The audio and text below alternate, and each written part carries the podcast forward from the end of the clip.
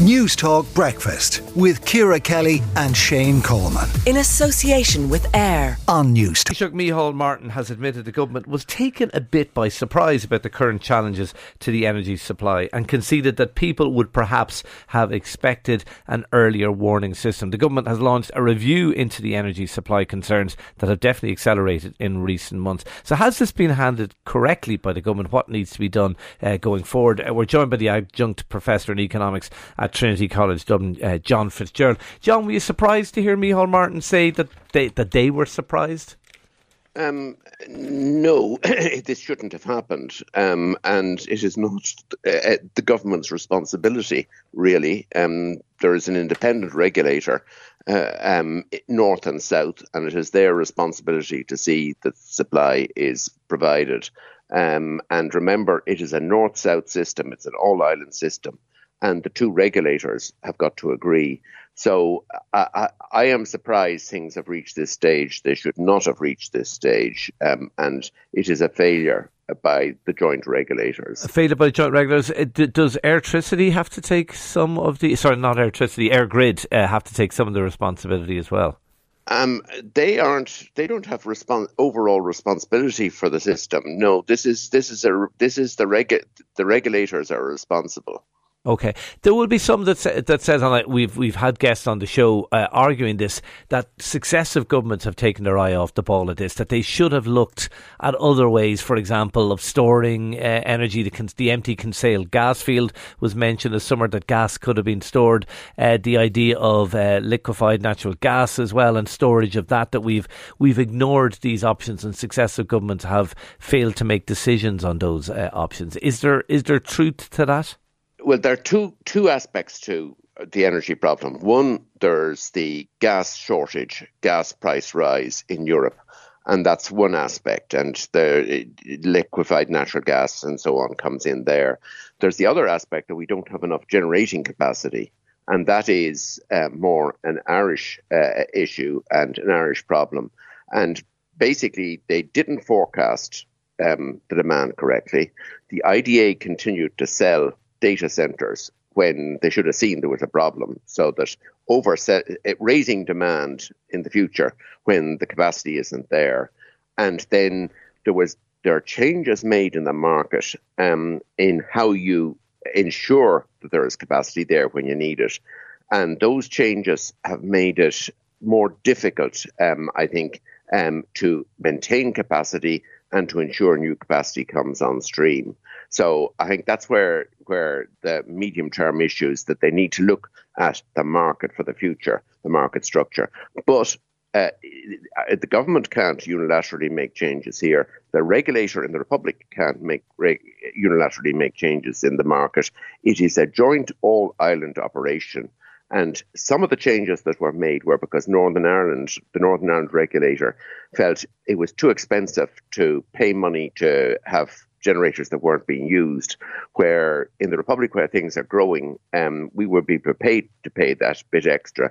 So it is one of the compromises you get on an all island system. And uh, the government cannot, uh, uh, bre- well, they could break up the island, but given the protocol row, I don't see the Irish government wanting to interfere, interfere in the market. Okay, interesting like is it fair i mean uh, maybe i'm being too tabloid in this assessment but was the regulator was it asleep at the wheel or was it just the structures involved of the all ireland regulator make things difficult um, uh, it, the, the regulator i think is at fault both in terms of the forecasts and in terms of the, they jointly agreed the current market structure, which um, basically goes to auctions. And there are problems with the way with auctions and the way they were held um, compared to the uh, previous system. So I think the regulator has made mistakes.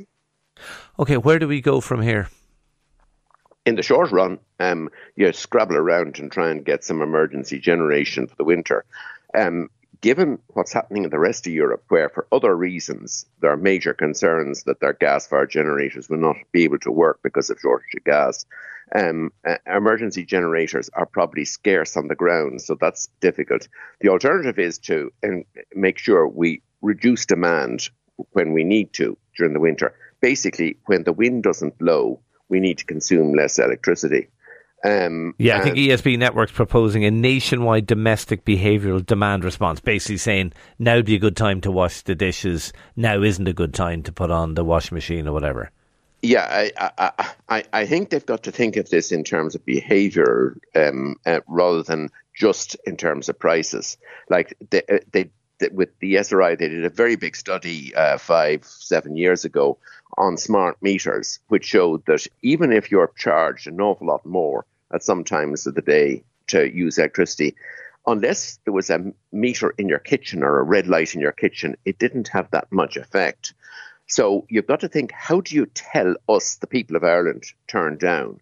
So, for what, one example would be after the nine o'clock news, after the weather on RTE or uh, news on Newstalk after the weather, to tell everybody actually tonight is a night where you can do your run the washing machine or run the dishwasher or uh, uh, uh, uh yeah. whatever.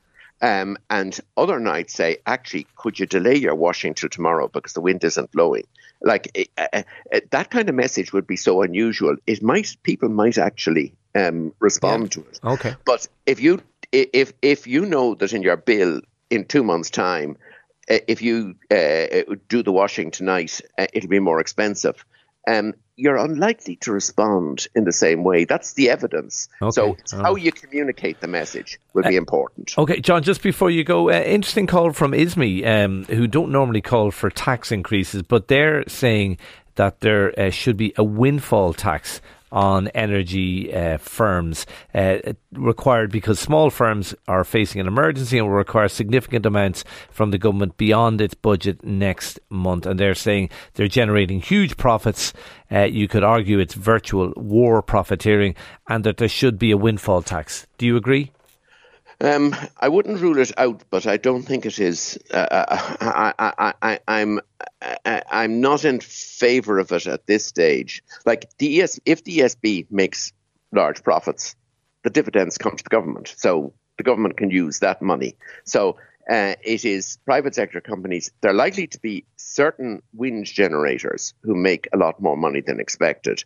And um, uh, it, the problem is if you make sudden changes and you want people to invest a load of money over the coming decade to produce more wind, it might discourage them. So okay. I'm, I, I would prefer not to have to do so, but it is an option. Okay, we'll leave it there. John Fitzgerald, adjunct professor in economics at Trinity College Dublin. Thank you for talking to Newstalk Breakfast. Newstalk Breakfast with Ciara Kelly and Shane Coleman. In association with AIR. Weekday mornings at 7 on Newstalk.